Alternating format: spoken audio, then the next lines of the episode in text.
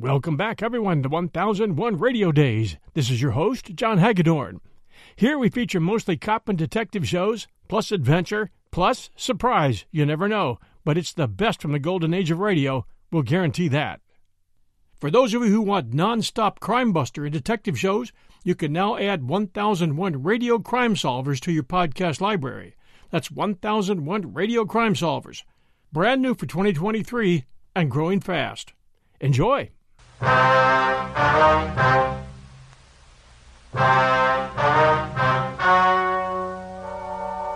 story you are about to hear is true. The names have been changed to protect the innocent. Fatima Cigarettes, best of all king-size cigarettes, brings you Dragnet.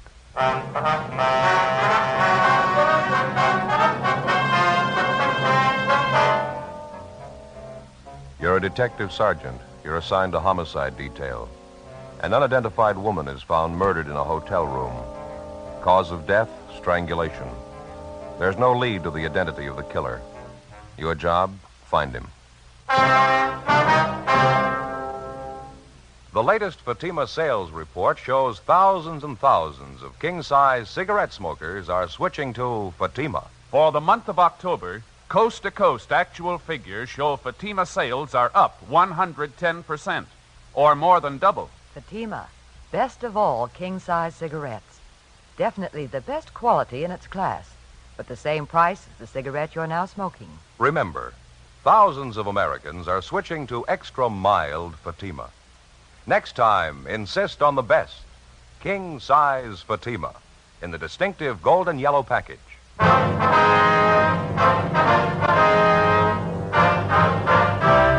Dragnet, the documented drama of an actual crime. For the next 30 minutes, in cooperation with the Los Angeles Police Department, you will travel step by step on the side of the law through an actual case transcribed from official police files. From beginning to end, from crime to punishment, Dragnet is the story of your police force in action. It was Tuesday, October 27th. It was cold in Los Angeles. We were working the day watch out of homicide. My partner's Ben Romero. The boss is Thad Brown, chief of detectives. My name's Friday. It was 1:35 p.m. when we got to the old Central Jail building, third floor, the crime lab. How you doing, Link? Hi, Ben. Joe? How's it going? Did you check the stuff yet? Yeah, most of it. Come on back here. Okay. Well, this is all of it. Did you find anything we can get a lead out of? Nothing too good, no. I don't think you could identify it from what we've got here. The morgue post the body yet? Yeah, just this morning. How about fingerprints, Lee? Did they find any in that hotel room? No foreign prints, no. Dead end there. What about the woman's purse? Did it show anything? No chance. You can see the fabric here. Won't take a print. Yeah. Contents of the purse here, usual stuff. Mm-hmm. Comb, lipstick, keychain, one key on it, half pack of chewing gum, coin purse, a dime, two nickels in it. That's all of it. Yeah. According to the room clerk at the hotel, she had a wallet with her when she checked in. There's no sign of that, was there? Nope. No sign of it in the hotel room either. Checked everything. Is that the only piece of jewelry found on the body, that wedding ring there? Yeah, it's a cheap ring. No markings on it. No way of tracing it. About the only thing I can tell you, she was pretty well dressed. That's an expensive bag there. Yeah. Sure not a cheap dress either. Same for a coat and shoes. They cost some money, too. How about labels on any of that stuff? One on the coat. Yeah? You can see right here. Benworth Department Store, Los Angeles. Coat's fairly new. They might be able to give you something on it. Yeah, maybe. The people at the hotel, got anything there? Well, it could have been better, Lee. The woman checked in last night around 8 o'clock. She registered as John Ross and wife, L.A. Anyone see the man with her? No, nobody. Room clerk says the woman came in alone. She said her husband was out parking the car, so she registered for both of them. Mm-hmm. Clerk said he left the desk a few minutes after that. Figures the man must have come in sometime while he was gone. Nobody on duty at the desk after midnight. He could have left the hotel any time after that without being seen. She registered at 8 p.m. The coroner says she died about 10:30. You're not even sure there was a man with her, right? Yeah, the woman who was registered next door to the murder room, she told us she heard a man and a woman arguing. That was about 10 o'clock. Said it got pretty loud. No idea who the woman really was, huh? I suppose that John Ross and wife business doesn't mean anything. That's pretty doubtful. About all we got to go on is the physical description from the coroner. She was a small woman, 5'1", 99¼ pounds, wasn't that it, Ben? Yeah. Brown hair, blue eyes, about 31, 32 years old. We got her prints off to Washington. Got any ideas? We figured maybe it could be a psycho killer. How'd you figure? The coroner's report listed strangulation as the cause of death. Yeah? Whoever did it made sure her neck was broken. At approximately 6 o'clock that morning, in a second-floor room of a downtown hotel, the body of an unidentified woman was found murdered. Preliminary investigation failed to reveal the true identity of the victim or the killer. As far as physical evidence was concerned, there wasn't much to go on. The deep bruises on her neck and throat, along with the crushed vertebrae at the base of her skull, indicated a savage attack. 1:55 p.m. Through the label on the dead woman's coat, we traced the garment to a department store where it had been purchased, but they had no record on it. It was a cash purchase, and the salesgirl couldn't remember the customer. Investigation during the next 2 days failed to turn up any leads. We showed a morgue picture of the victim to bartenders, waitresses, parking lot attendants in the vicinity of the hotel. They couldn't identify her. We rechecked tenants and employees at the hotel. That got us nothing. Thursday, 5:48 p.m. One answer I'd sure like to find. Yeah? The victim was a nice-looking woman, well-dressed, nice clothes. How come she's staying at a cheap hotel down in a neighborhood like that? It doesn't jibe for my money. Well, that's hard to say. Sure got me stopped. 2 days leg work and we're no play. Well, we might be in better shape when we get that kick back from Washington. I sure hope so. Go ahead.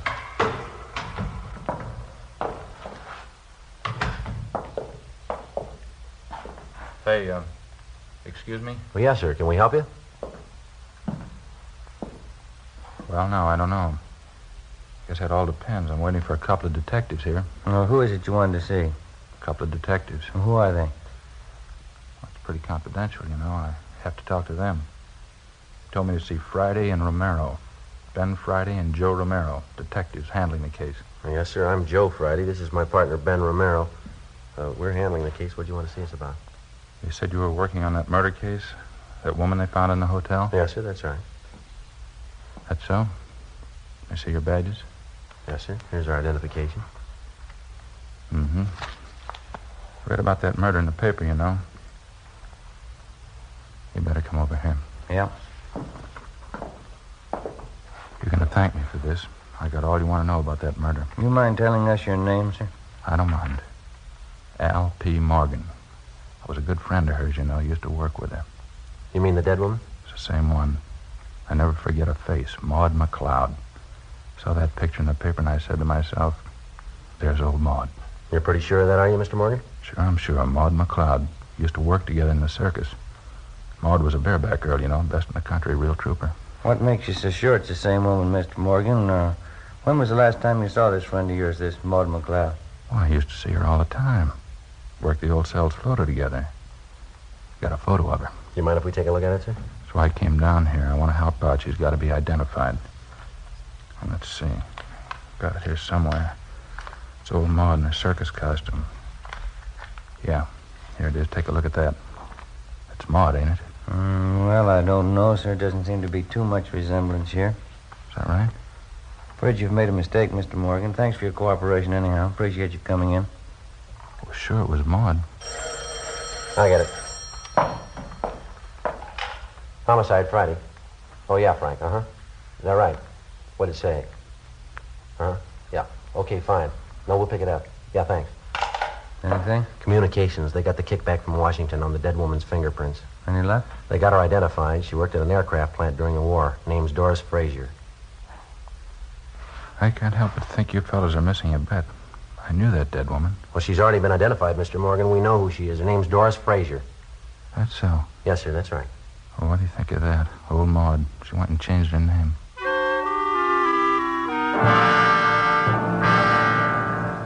Thursday, 6:35 p.m. Ben and I went down the hall to communications and got a copy of the kickback from Washington. The murder victim was identified as Doris Eileen Frazier. She applied for a position as a typist at the Eagle Aircraft Plant in Burbank in 1942. Next morning, we checked the personnel office at the plant, and we found that Doris Frazier had been employed as a typist from 1942 to 1944. In going over her application, we found her last known address listed as 7346 Oakdale Avenue. Her application stated she was single, with no previous employment, with no known relatives. We could uncover no further information on the girl. We drove across town to the Oakdale Avenue address, a large apartment building in a better-than-average neighborhood. The manager told us that Doris Frazier had lived there up to 8 months before. He said that a few weeks before she moved, she was married to a tall, dark-haired man, but he was unable to remember his name. The manager also told us that the newly married couple apparently began having trouble from the day that they were married. We checked the next forwarding address, a boarding house for women in the south end of the city. Ben and I interviewed the woman in charge, a Mrs. Frances Watson. We talked to her back in the kitchen of the boarding house while she polished a set of silverware. I saw that picture in the paper. I didn't connect it with Doris, though. She was a much prettier girl when she lived here. You say she left here about 18 months ago, Miss Watson? Yes, maybe a little more. Might be closer to 2 years. I'd have to check my rent receipts to be sure. Did you happen to know anything about the Frazier girl, Miss Watson? I mean, did you know much about her personal life at all? Well, of course, I always insist on references. Any good boarding house does, you know. Doris was a nice girl in many ways. Of course, she had her shortcomings. I suppose we all do. When she first came here, she seemed like such a nice girl, and then she started to go downhill. I just don't know what got into her. Well, how do you mean, ma'am? Was she in some kind of trouble? Well, of course, when she first came here, we didn't know it, but she was married. This is a home for single girls. We have our rules and regulations just like any other respectable place. Yes, ma'am, we understand. Well, as we came to find out later, Doris wasn't only married, but she was fighting with her husband. I understand he wasn't much at all. She was thinking of getting a divorce, as a matter of fact. Well, did you ever meet her husband, Miss Watson? No, I never did. I suppose it's just as well I didn't. I understand that Doris left him after they'd been married only a few months. Mm-hmm. Do you know what his name is, ma'am? No, I have no idea. Or Doris always used a maiden name when she was with me. Then you never saw this man, Miss Watson? He never came to the house here? No, I didn't say I never saw him. I said I didn't meet him. Yes, there was once when he came to the house to see Doris. And what was the occasion? You mind telling us about it? Oh, it was most unpleasant, I can tell you that. Let me see now. Yes, Doris had been here about 6 months. Even by that time, I was beginning to see the real side of the girl. No character, Sergeant, no character at all. It shows up every time. Yes, ma'am. I wonder if you'd go on, please. Well, as I was saying, it was after about 6 months, when this man brought Doris home late one night, about a quarter till midnight, I'd say, upset the whole house. How was that, ma'am? The two of them, this man and Doris, they stood right out there in the hall, had a terrible quarrel. Language, it was dreadful. The top of their lungs, too. My husband went out to quiet them down, but the man left before he had a chance to calm him down. He upset the whole house. Uh-huh. Now, this man that the Frazier woman was arguing with, you're sure that that was her husband? Well, as sure as I can be. That's what Doris told me, anyway, the day after. I called her in and told her I just couldn't tolerate behavior like that. It upset her quite a bit, I remember. She cried, said it wouldn't happen again. That's when she told me she was trying to get a divorce. Is that what the big argument was about? Would you know that? Yes, she said she wanted a divorce, and her husband didn't. He wanted her back with him. Certainly is sad, the way some people mix up their lives. Yes, ma'am. By any chance, did you get a good look at this man, husband, I mean? Well, he was tall and had dark hair. That's about all I remember. He was well-dressed, too. I see. When Doris Frazier left here, Mrs. Watson, did she leave a forwarding address with you? No, she didn't. I haven't any idea where she moved. What kind of work was she doing while she was living here? Do you have any idea where she was employed? Yes, that was one of the references she gave me. Furniture company, down on Venice Boulevard, if I remember correctly. I have the address in my record book. Certainly is unfortunate, the whole thing. Yes, ma'am, it is. He even tried to talk to her before she left. Sat her down and talked to her for a whole afternoon. I guess it was just a waste of time. How's that, ma'am? Trouble with her husband. Terrible thing. He seemed to treat her so badly, two of them fighting all the time. I believe she was actually afraid of him. She told me he was very jealous. He drank, ran around. That's why I couldn't understand it. You couldn't understand what, ma'am? Doris, when she moved away from here. Yes, ma'am? She said she was going back with her husband.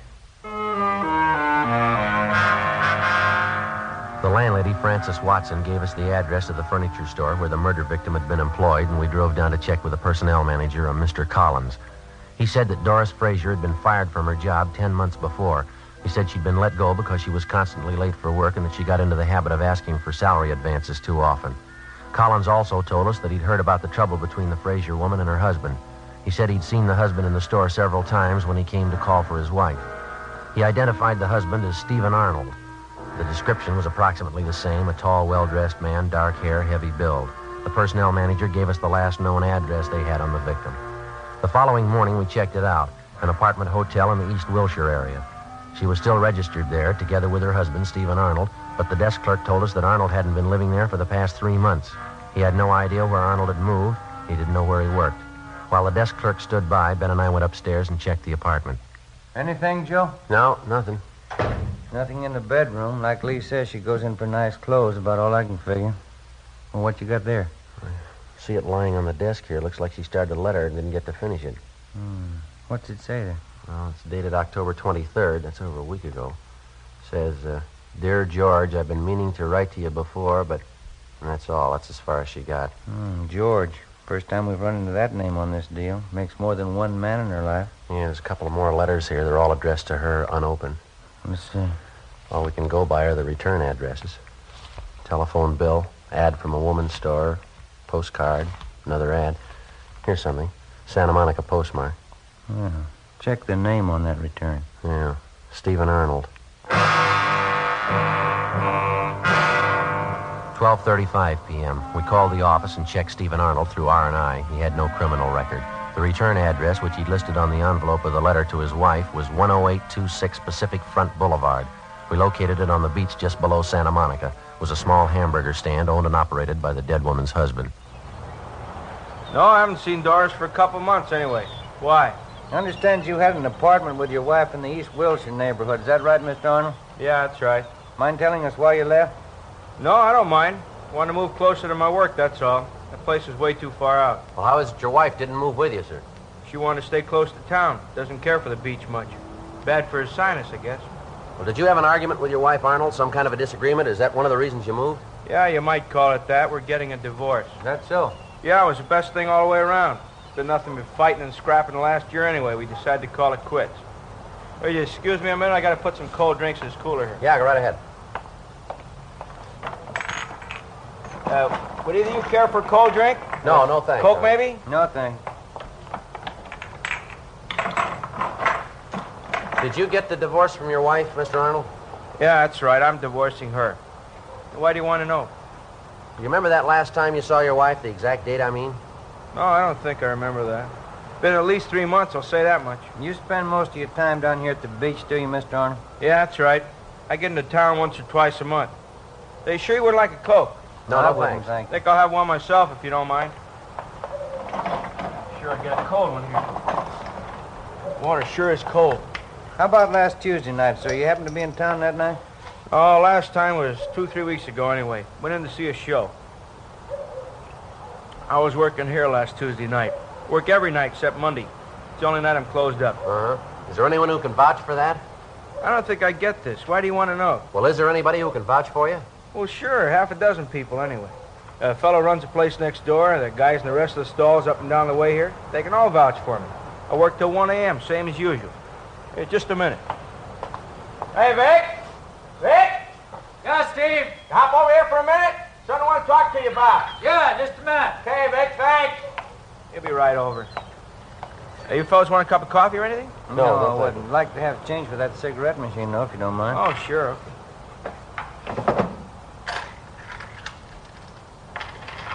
There you are. Oh, thanks. Yes, Steve? Hey, these fellas are detectives, Vic. Guess about some kind of jam my wife got into. They want to know where I was last Tuesday night. Yeah? They want somebody to vouch for me. Sure. Did you see Mr. Arnold last Tuesday night? I was working next door. Steve was here all night.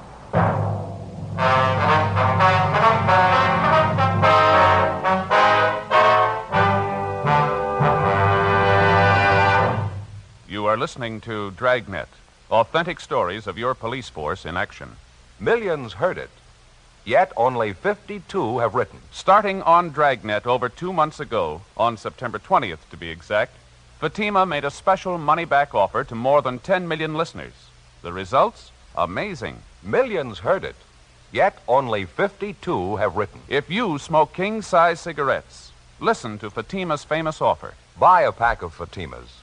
Enjoy their extra mildness and superbly blended tobaccos. If you're not convinced, Fatima is better than the king-size cigarette you're now smoking. Just return the pack and the unsmoked Fatimas before December 1st, and we'll give you your money back, plus postage. Fatima, Box 37, New York 1. Fatima's latest sales report shows Fatima sales up in every state in America. The month of October, coast to coast, actual figures show Fatima sales up 110%, or more than double. Yes, thousands and thousands of Americans are switching to king-size Fatima. So why wait? Switch to Fatima today. Extra mild. Best of all, king-size cigarettes.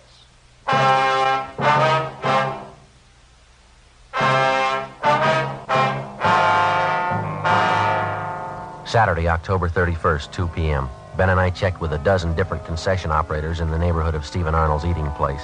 They all corroborated the fact that on the night his wife had met her death in a downtown hotel, Arnold had been working at his stand until 1 a.m. Despite all the previous indications that he might have been responsible for the murder of his wife, we had to eliminate him as a possible suspect. 2:20 p.m. On the way back into town, we stopped by the apartment hotel where Doris Frazier was living at the time of her murder. After checking further with the tenants and with the help in the building, we found out that the victim had been in the habit of eating most of her meals at restaurants in the immediate neighborhood. After some 2 hours of checking and running into 6 restaurants, we found a small coffee shop 4 blocks from the apartment building where one of the waitresses identified Doris Frazier's picture. Yeah, that's her, officer. Terrible picture, though. She looks so much older. About how often would you say Miss Frazier came in here, ma'am? Well, 3 or 4 times a week, I'd say. The bus stop's right out there on the corner. She'd usually have breakfast, then grab the bus and go to work.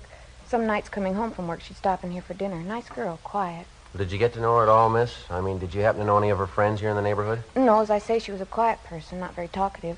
Usually read while she was eating, book or magazine. Uh-huh. Did she ever come in here with anyone else? Do you know that? Yeah, quite a few times. She seemed to have a boyfriend. Of course, she was attractive, small, you know, but real cute looking. Uh-huh. Do you happen to know any of these men? No, I'm sorry, I don't. Any one of them in particular she came in with very often? Let's see. I think there was one. Blonde, good dresser, kind of tall, good looking. They usually came in together for breakfast. How long ago was this, miss? Do you recall? Oh, say up until a couple of weeks ago. I usually waited on him in the morning. That's how I happen to remember. I see. Did you ever happen to hear this man's name? Let me see. George, I think that was it, yeah. Mm-hmm. Would you happen to know if he lives in the neighborhood? No, sorry, I don't. Has this man been in here during the past week, do you know? Yes, he has. He came in for breakfast. What day was that? This morning. Before we left the coffee shop, we questioned the cashier who came up with the information that the man known as George usually left his car parked at the service station across the street. We left our card and asked the cashier to call us in case the suspect returned. At the service station, they also remembered the man known as George, but they told us he hadn't been in for the past month. They'd done some work on his car for him in the past, so they had a record of his license number. We called our DMV and found that the car was registered to a Carl Lucy in East Hollywood. 4:45 p.m. We drove out and interviewed Lucy at his home, but he came nowhere near the description of the suspect. He told us that he had purchased the car 6 weeks before from a man known as George Crane. He described Crane as tall, blonde, and well-dressed. From the bill of sale, we got Crane's address, a motel on East Manchester. The manager there told us that George Crane had moved a week before. He said that Crane had left no forwarding address, but he did remember where he worked. He was a driller in one of the oil fields down in Long Beach. We checked the oil company's personnel office downtown, but they were closed for the day. 6:18 p.m. We went back to the office and pulled the package on George Crane from R&I. Get anything on him? Yeah, he's got a record. Here's the package here. Yeah. Nothing very heavy. Drunk charge 2 years ago, another one last year, disorderly conduct, resisting arrest. That's about all. Let's see. Yeah, description checks out all the way. You called the night office of that oil company, did you? Yeah, they couldn't tell us anything. Said call back first thing in the morning. Mm-hmm. Want to reach it? I got it, yeah. Homicide, Friday. Who? How's that, sir? Oh, yeah, sure. Yes, sir. No. No, sir, I'm afraid not. Yeah, thanks anyway. You bet. Yeah. Yeah, goodbye. Well, that does it. Who was it? That guy who was in here the other day. You remember that Alfred P. Morgan or whatever it was? Oh, what did he want? Wanted to buy us a drink. He's celebrating. Huh? His old friend Maud. He just found her.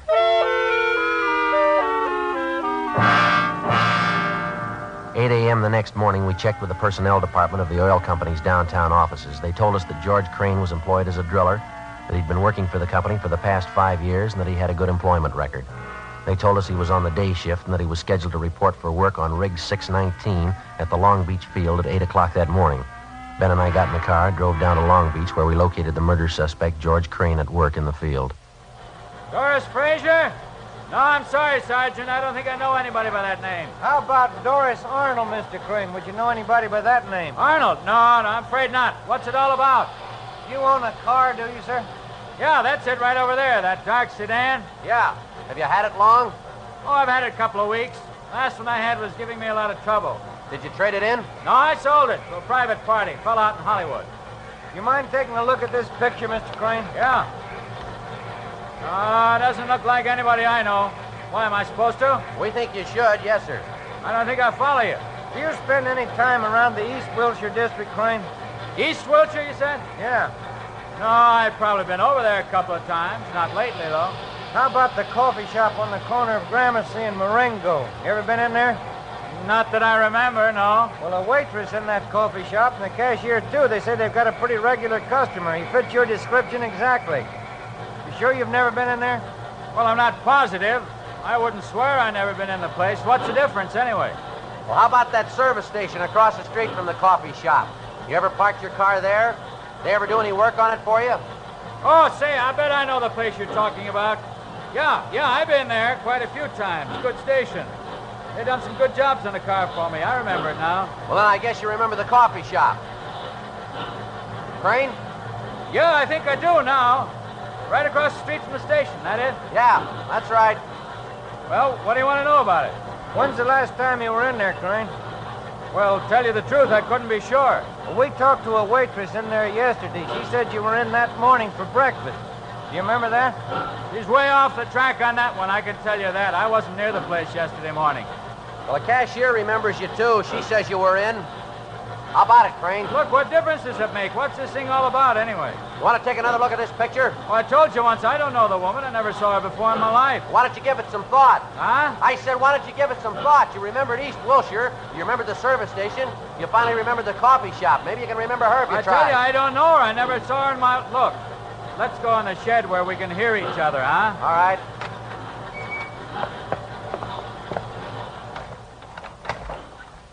Yeah, that's a little better, huh? The waitress in the place says you were in there quite a few times with a woman. You usually came in for breakfast. You stopped going there about 2 weeks ago. I don't know her. What's the matter, Crane? You figure you got something to hide? I don't know what you're talking about. I don't know her. What do you figure she's got to do with me, anyway? We checked her apartment, mister. We found a letter she was writing to you. You about ready to tell us? What's a letter? That doesn't mean anything. Can't prove anything by the letter. What are you thinking, anyway? We think you're lying, Crane. We think you got a reason for it. What do you say? Doesn't prove anything. Maybe I knew her, and that doesn't mean anything at all. We think it does. Yeah? We think you killed her. That the way it looks to you? That's the way it looks. I don't think you can prove it. We're going to try. Now, how about it? Will it go any easier for me if I admit it? That's not up to us.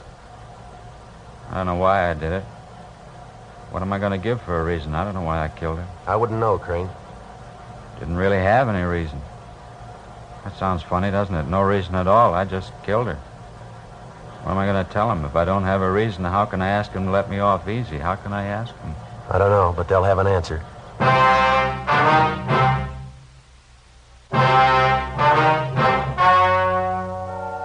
The story you have just heard was true. The names were changed to protect the innocent. On February 8th, trial was held in Superior Court, Department 92, City and County of Los Angeles, State of California. In a moment, the results of that trial. And now, here is our star, Jack Webb. Thank you. Friends, all of us on Dragnet sincerely hope that all of you enjoyed a happy Thanksgiving. And now, for a moment, we'd like to look ahead, pass along a gift suggestion for the coming holidays. Your neighborhood dealer now has Fatimas in colorful, smart Christmas wrappers. You'll find they make a perfect gift. Fatima's extra mildness and better flavor, Fatima quality, is bound to please every king-size cigarette smoker. Remember, this holiday season, give your friends Fatima in the distinctive new Christmas carton. Fatima, best of all king-size cigarettes.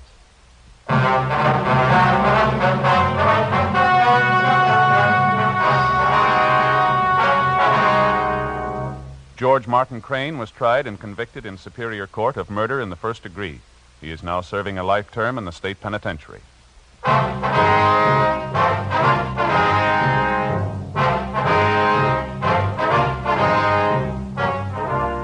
You have just heard Dragnet, a series of authentic cases from official files. Technical advice comes from the Office of Chief of Police W.H. Parker, Los Angeles Police Department. Fatima Cigarettes. Best of all king-size cigarettes is brought you Dragnet, transcribed from Los Angeles.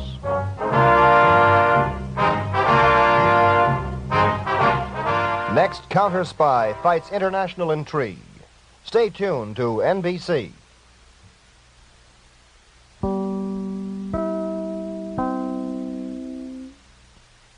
Our bodies come in different shapes and sizes, so doesn't it make sense that our weight loss plans should too? That's the beauty of Noom. They build a personal plan that factors in dietary restrictions, medical issues, and other personal needs so your plan works for you. Noom doesn't restrict or shame when you want to treat yourself. Their flexible program focuses on progress instead of perfection. You don't have to give up carbs or anything. And with their daily lessons, you can learn something new about your food choices every day. After just a few days of using the app, I learned how to recognize cues for overeating and how to choose the right foods to feel full. Stay focused on what's important to you with Noom's psychology and biology-based approach. Sign up for your trial today at Noom.com. That's Noom.com. And check out Noom's first ever cookbook, The Noom Kitchen, for 100 healthy and delicious recipes to promote better living. Available to buy now wherever books are sold. The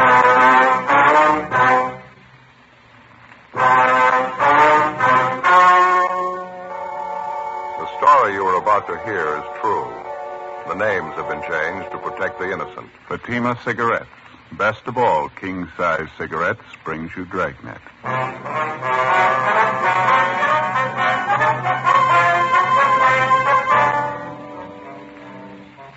You're a detective sergeant. You're assigned a robbery detail. An unidentified armed bandit starts a campaign of jewelry store holdups in your city. The robberies are carefully planned, carefully executed. The bandit commits brutal attacks on each of the victims. Your job? Get him. The latest Fatima sales report shows thousands and thousands of king-size cigarette smokers are switching to Fatima. For the month of October, coast-to-coast actual figures show Fatima sales are up 110%, or more than double. Fatima, best of all king-size cigarettes. Definitely the best quality in its class, but the same price as the cigarette you're now smoking. Remember, thousands of Americans are switching to extra-mild Fatima. Next time, insist on the best, king-size Fatima, in the distinctive golden yellow package.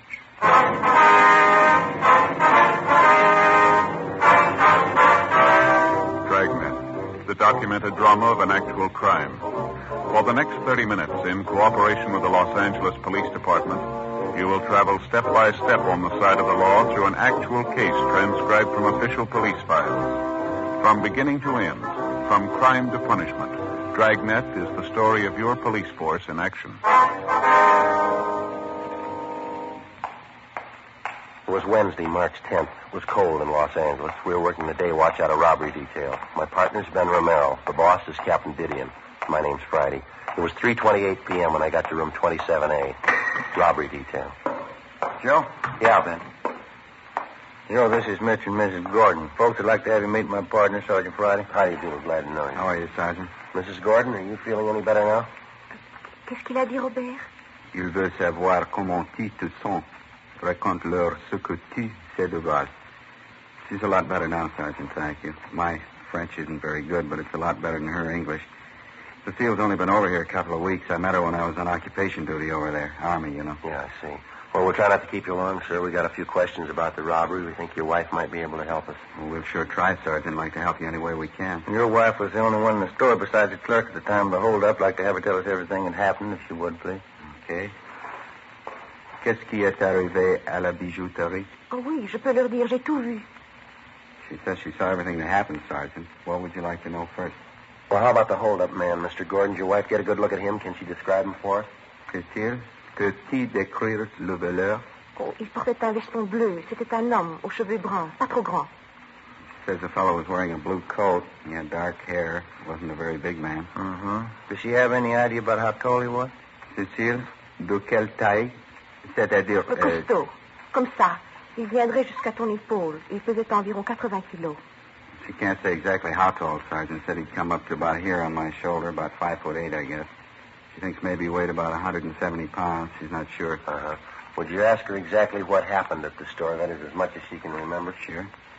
Cécile, dis-leur exactement ce qui s'est passé. Eh bien, j'étais au comptoir quand l'homme est entré. Il est allé directement au vendeur, celui qui me servait. Et il avait un revolver dans la main.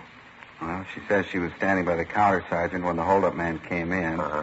Says the fellow went over to the clerk, the man who was waiting on her. Said the fellow had a gun in his hand. Would you ask her to go in, please? Et après, Cécile? Il a forcé le vendeur à lui donner tous les bijoux et les a mis dans un sac de papier. She says the hold-up man made the clerk get up the jewelry. The guy took it and dumped it in a paper bag. Cécile, et après? Fils sans raison, après avoir obtenu tous les bijoux, il s'est mis à battre le vendeur avec le revolver. C'était terrible, terrible. J'ai commencé à crier, puis il m'a battu. C'est tout dont je me souviens. C'était terrible. Well, after he got all this jewelry in the paper bag, the thief began beating up on the clerk. She says for no reason at all, he began slugging the clerk with a gun he was carrying. Uh-huh. Really got nasty with him. Naturally, it scared the wife, and she let out a scream. He turned around and hit her. She says that's all she remembers. She'd sure like to get my hands on the lousy punk. Yeah, I understand how you feel, Mr. Gordon. Could you ask your wife if there's anything else about the hold-up man she remembers? Cécile, tu rappelles-tu d'autres choses à propos de cet homme?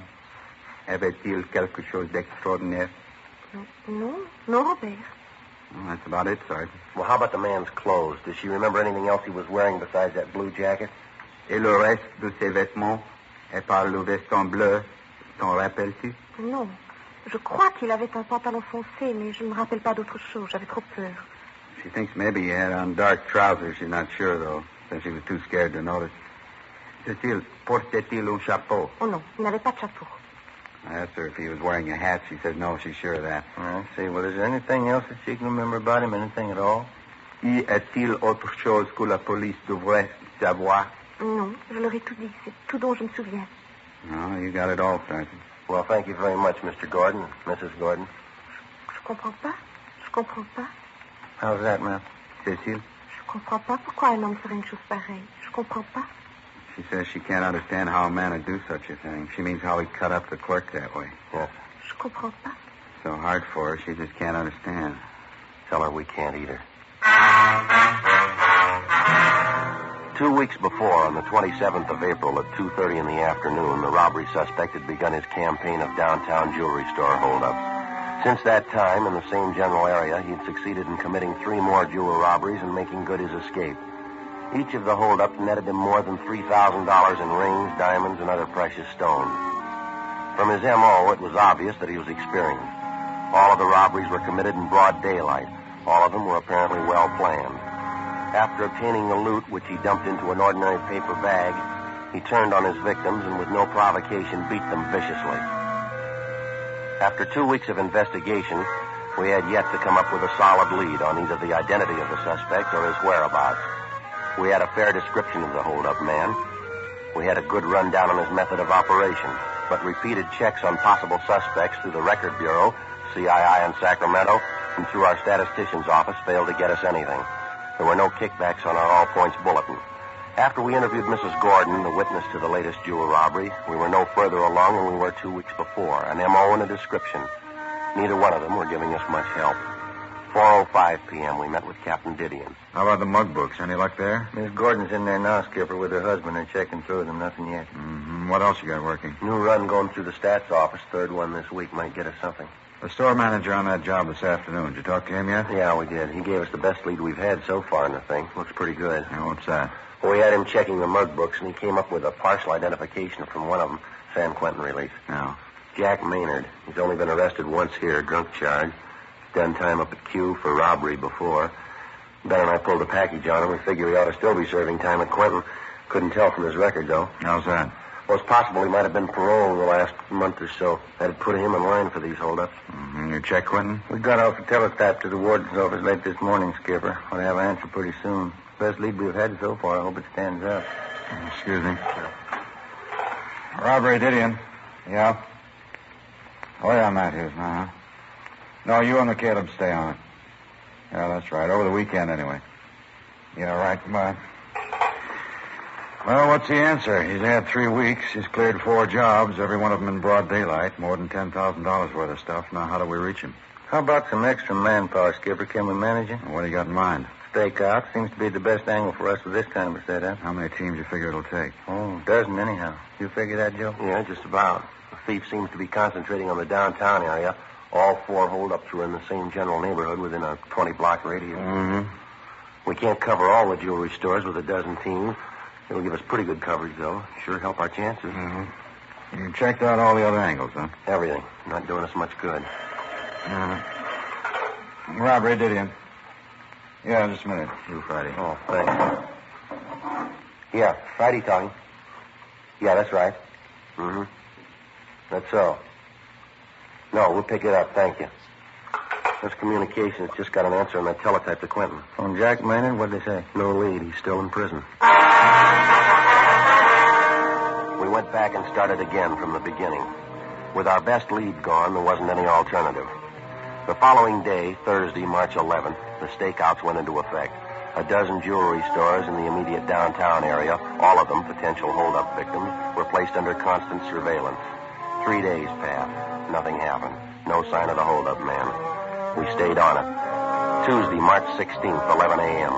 At a small downtown jewelry shop, 3 blocks from the nearest stakeout team, the bandit committed his 5th successive robbery and made good his escape. The M.O. and description matched in almost every respect. Ben and I answered the call and drove to the scene of the holdup to interview the victim, a Mr. Walter Myers. He came straight back this way, just where I'm walking. I was at the end of that counter there, just where you are. He had a brown paper bag in one hand, and it was just a couple of feet from me. He put his other hand in his coat pocket, and he came up with a gun, pointed it right at me. The store was empty at the time, sir? No customers around? Yeah, that's right. Just myself and my son-in-law, Herb, in the back room. I guess he heard this thief talking to me, and he came out to see what it was all about. That's when the fireworks started. And what happened? Well, he made Herb line up along the counter right next to me. By this time, he had all the loot he wanted in that paper bag he was carrying. Uh-huh. Just when I thought he was going to leave, he turned around all of a sudden. He said to Herb, "You think you're a smart guy, don't you?" Then he slugged Herb with the gun. Brought it right down on the side of his head, all his might. That's when the fight started, is that right? Just about, yeah. Herb fell down on one knee. There was a great big gash on the side of his face. Even when he was down, the thief kept slugging Herb, kept pounding him in the face with that gun. Herb wasn't doing anything. I got good and sore. Mm-hmm. What happened then? Well, I didn't care what happened. I just got sore at the lousy crook. I made a dive for him, grabbed him around the chest. Here, something like this. Yeah. The two of us went down on the floor, and I wrestled him for the gun. That's when it went off. A wild shot. Plowed right into the wall over there. Uh-huh. Herb picked himself up and piled on the guy, too. I guess the crook really must have figured he was through, fought like a wild man. I had a good hold of the top coat he had on, but he slipped right out of it. He grabbed his gun and the paper bag, ran out of the store, left me there holding an empty coat. Uh-huh. So this is the coat he was wearing right here, is that right? Yeah, that's it. You can see one of the sleeves there. He almost ripped it clean off trying to get away. Mm-hmm. Yeah, I see. I already looked through the pockets. Nothing in them. Now, how about this description of the man, Mr. Myers? You're pretty sure of that, are you? Yeah, I'm positive, Sergeant. Ma'am, you want to call the crime lab? There's a phone booth right over there. Do you mind? Oh, yeah, thanks. I wonder if I could check that spot where the bullet hit Mr. Myers, that wild shot he fired. Oh, yeah. Right over here, Sergeant. Back of the cash register. Yeah, bedded in there pretty solid. Yeah, lucky it was the wall, not one of us. Say, I got a pocket knife here if you want to dig it out. No, sir. We've got a crew on the way out from our crime lab. Ballistics men. They'll take care of it. I would like to take another look at that top coat, the one the thief was wearing. Oh, yeah, sure. I had already looked it over pretty good. Nothing in the pockets. Couldn't find anything. Here. All right, sir. Just an ordinary top coat, isn't it? There's no label on it. Mm-hmm. No, you're right. There's nothing in the pockets. Uh-huh. What is it? Did you find something? Oh, I don't know, sir. It feels like a hole in the pocket here. Good size one. No. Yeah. Crime lab's on the way. Should be here in a couple of minutes. Okay, fine. Anything at all in the coat? Oh, I don't know here. Seems to be a hole in this pocket here. It's possible something might have dropped down into the lining of the coat, maybe. Here, let me hold out that end for you. All right, thank you. Let me hold it up a little. That's fine, right? Like there. This? Uh-huh. Yeah. Yeah, it feels like something down in here. What is it? Just a minute, I get my hand down in there. See if I can get it. Yeah. Here we are. Mm-hmm. A scrap of paper. Some writing on it. What is it, Joe? Telephone number. The phone number printed neatly on the scrap of paper was Crestview 92085. There were no other notations. We checked out the number and found that the telephone was installed at 6414 Cordova Drive in the Los Feliz district. After the crime lab crew arrived at the store, Ben and I took the bandit's top coat and drove to the address listed for the phone number, a 12-unit apartment house on the corner of Franklin Avenue and Fairfax. The number turned out to be a public phone booth located in the lobby of the apartment. The manager could tell us nothing. We began checking with the tenants on the first floor of the building. We gave them the description of the jewelry store abandoned. We showed them the top coat. They failed to recognize either one. We started on the second floor at the end of the hall. The tenant was a Mrs. Iverson. Do you recognize the description at all, Mrs. Iverson, mean anything to you? Yeah. I'd say it did, Sergeant. Have you tried the apartment next door, Miss King's apartment? Oh, no, ma'am. Why do you ask that? Yes. I'm almost sure of it. Ma'am? I've seen a man who looks like this go in there several times.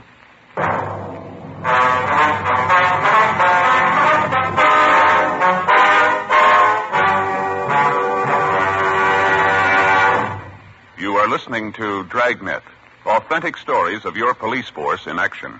Millions heard it, yet only 52 have written. Starting on Dragnet over 2 months ago, on September 20th to be exact, Fatima made a special money-back offer to more than 10 million listeners. The results? Amazing. Millions heard it, yet only 52 have written. If you smoke king-size cigarettes, listen to Fatima's famous offer. Buy a pack of Fatimas.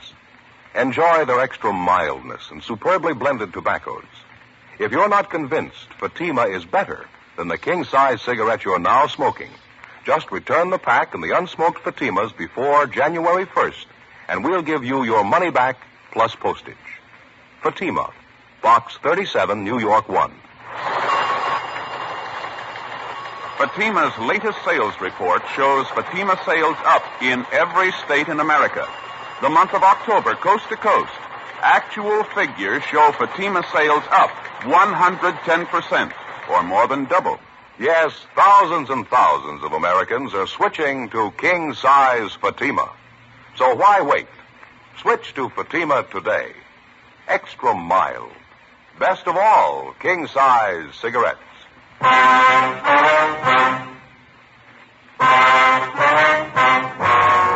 March 16th, Tuesday, 2:48 p.m.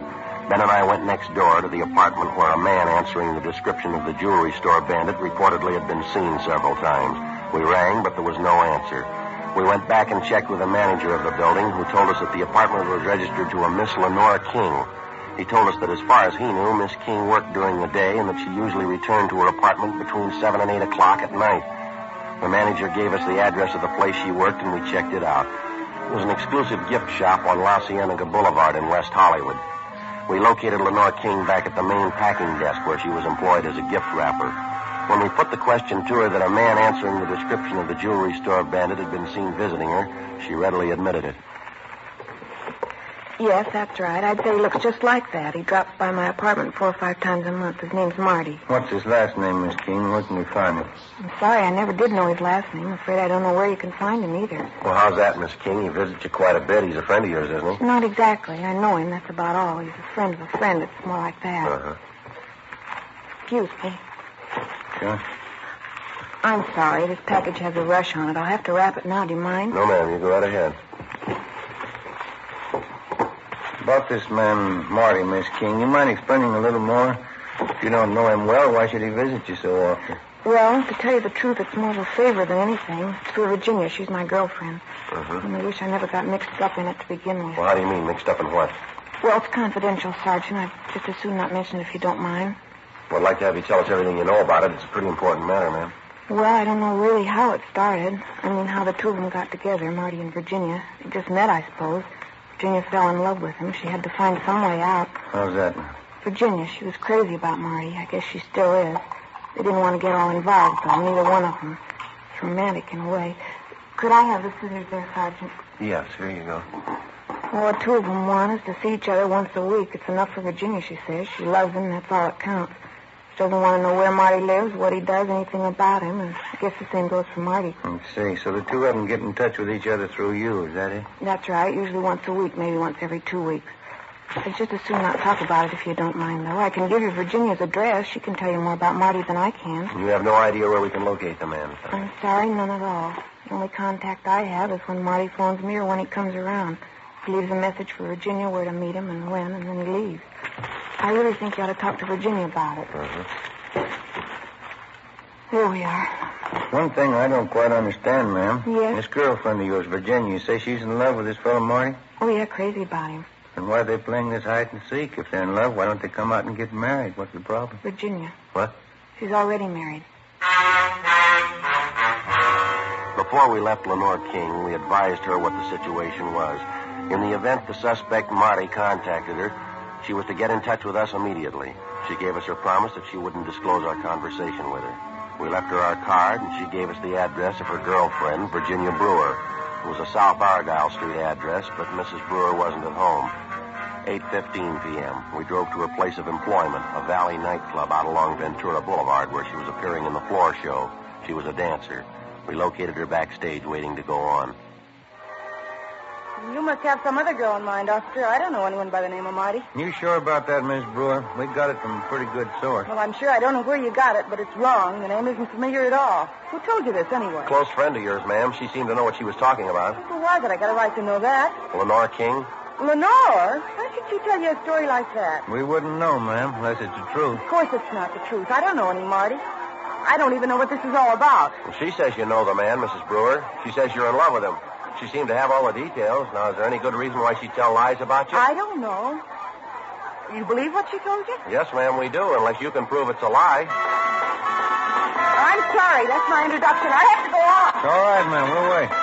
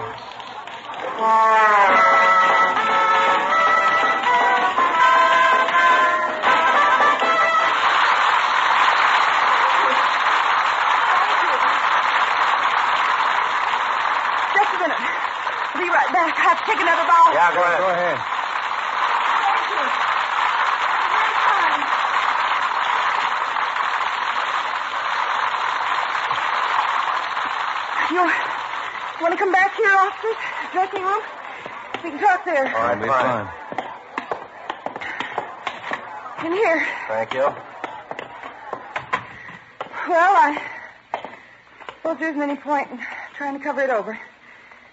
Only one thing I'd like to ask you. Yes, ma'am? My husband doesn't have to know, does he? I mean, whatever there is to this. You don't have to tell the papers, do you? You can keep it quiet. Well, whatever you tell us will be strictly confidential, ma'am. All right. I know, Marty. I've known him for 6 months. Lenore wasn't lying. I'm in love with him. Well, we're not prying into your personal life, Miss Brewer. We'd just like to locate this man, Marty. That's all. It's pretty important to us. Why is it important? Why do you want him? Robbery investigation, ma'am. We'd like to get hold of him for an interview. Robbery? Think Marty's done something? Is that why you want him? We're not sure. Do you have any idea where we can find him? No, no more than Lenore. I guess she told you about it. I mean, Marty and I, how it's been. You have no idea where he stays, where he works? No, I don't. It's been that way from the beginning. Lenore knows as much about that as I do. Only one way I can get in touch with him, that's when he leaves a message at Lenore's, or I leave a message. We first met, Marty and I. That's the way we both wanted it. He didn't want to get all involved. Because of my husband. I didn't either. Have you seen this Marty lately, Miss Brewer? Yes, about 10 days ago. You expect to see him again soon? Well, I don't know. I suppose so. He'll leave a message with Lenore if he wants me. That's all I can go on. Well, could you leave a message for him with Lenore? Yes, I suppose so. Have to wait till he calls, though. Mm-hmm. Can't you tell me more about it, Sergeant? Why do you want him? What's it about? We're going to have to ask your cooperation, ma'am. Your friend's a robbery suspect. We think he's a pretty good one. Marty? Yes, ma'am. Now, the next time he contacts you, the next time he sets up a date with you, we'd like to know where, we'd like to know when. You think he's guilty? Really think he's done something? Well, he's a suspect, ma'am. That's all we know. I guess Lenore told you. I love him. Love him more than anyone. Won't make any difference. Ma'am? Won't make any difference. I love him. Even if he is guilty, it won't make any difference. It will to him. 8:55 p.m., we continued questioning Virginia Brewer. Before we left, we got her promise that in the event the man known as Marty contacted her, she would notify us immediately. 9:20 p.m. We checked back in at the office and made arrangements to keep the home of Virginia Brewer under constant surveillance, as well as the apartment of her girlfriend, Lenora King. The following morning, we checked with the ballistics men at the crime lab who'd examined the slug which had been taken from the wall of Walter Myers' jewelry store, the latest of the hold-up man's victims. It was identified as having been fired from a .32 caliber revolver. The slug was marked and filed as evidence. Thorough examination of the top coat which the suspect had left behind at his last hold-up failed to yield any new leads. The jewel trays at the store which had been held up were also checked for fingerprints. A week passed. No sign of the jewel thief. Wednesday, March 24th. I'll grab it. All right. Robbery Romero. Oh, yes, ma'am. Mm-hmm. Well, when was that? Oh, all right. Fine, yes, ma'am. Thank you. Bye. You got anything? That friend of Mrs. Brewer's, Lenore King. Yeah. Says this fellow Marty called a few minutes ago. Uh-huh. Set up a date with Mrs. Brewer. We're supposed to meet at Lenore's apartment. When? 8 o'clock tonight. 4:45 p.m. We checked with Captain Didion and set up a plan to have the apartment building where Lenore King lived thoroughly covered that night. Carr and Matthews were assigned to cover outside the main entrance. McCaleb and Olson would cover the lobby. Ben and I would be in the apartment proper along with Mrs. Brewer and Lenore King. By 6 o'clock that night, we were all in position. We waited. 6:30, 7 o'clock, 7:30. We waited. Mrs. Brewer walked the floor with a drink in her hand. 7:45, 7:50. Ben watched at the window. Virginia Brewer got nervous. You can't prove it. You don't know anything for sure. How I know you're not trying for a frame, trying to blame Marty for something he didn't do? We're not blaming him for anything, ma'am. He's a suspect. We want to talk to him, that's all. Why don't you sit down, huh, Virginia? No use getting upset. It'll be all right. Come on, honey. Got him all over the place, Lenore. Cops. Waiting for Marty. What am I supposed to think? Why don't you relax, Miss Brewer? If he's not the man, you got nothing to worry about. He's right, honey. Sit down, huh? Let me freshen up that drink. Hey, Joe. Yeah. Car pulling up outside. It's a sedan. Now, let's see. Right in front, see? Man getting out. Yeah, he's coming in here. Marty. Can't see him. He must be inside.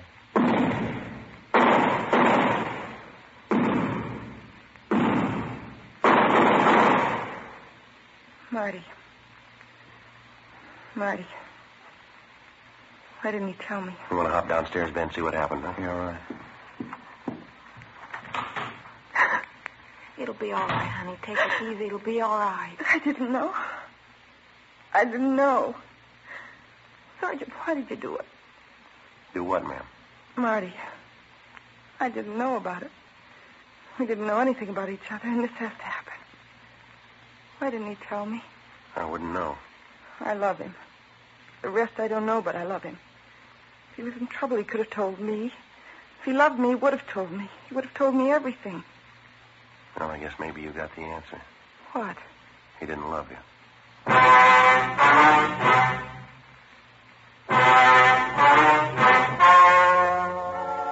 The story you have just heard was true. The names were changed to protect the innocent. On June 29th, trial was held in Superior Court, Department 91, City and County of Los Angeles, State of California. In a moment, the results of that trial. Now, here is our star, Jack Webb. Thank you, George Fenneman. Friend, the man who sells you your Fatimas, your neighborhood cigarette dealer, is a mighty good man to go see during the holiday season. When you drop in, notice Fatima's new poster. It's a reminder that he has Fatimas in smart Christmas cartons. Now, this Christmas season, I'm buying Fatimas for all my friends. I suggest you do the same. You'll be giving the best, and believe me, they'll thank you for introducing them to Fatima quality. It's extra mildness and better flavor and aroma. Remember, ask your dealer for Fatima in the distinctive new Christmas wrapper. And when you see it, you'll agree it's the smartest of all Christmas cartons, just as it should be, because Fatima is the best of all king-size cigarettes.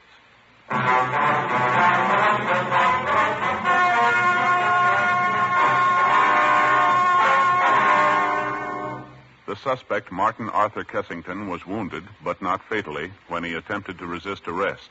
After interrogation, he dictated a signed statement admitting guilt for all five of the jewelry store holdups. He was tried and convicted on 5 counts of first-degree robbery and received a sentence as prescribed by law. Robbery in the first degree is punishable by imprisonment in the state penitentiary for a term of 5 years to life.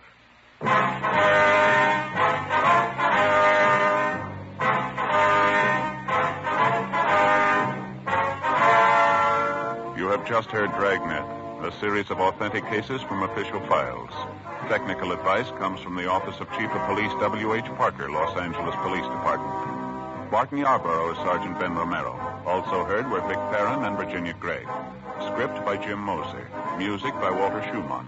Hal Gibney speaking. Fatima Cigarettes, best of all king-size cigarettes, has brought you Dragnet, transcribed from Los Angeles. Next, Counter Spy fights international intrigue on NBC. Thanks for joining us at 1001 Radio Days, your home for the best of Golden Age radio, when radio was king. If you enjoyed tonight's show, please do take a moment and send us a review. We always appreciate reviews, and they help new listeners find us. Until next time, this is your host, John Hagedorn. Stay safe, and we'll be back soon at 1001 Radio Days. And one note. Don't forget to pick up 1001 Radio Crime Solvers. That's 1001 Radio Crime Solvers. This is your host, John Hagedorn, and we'll be back soon.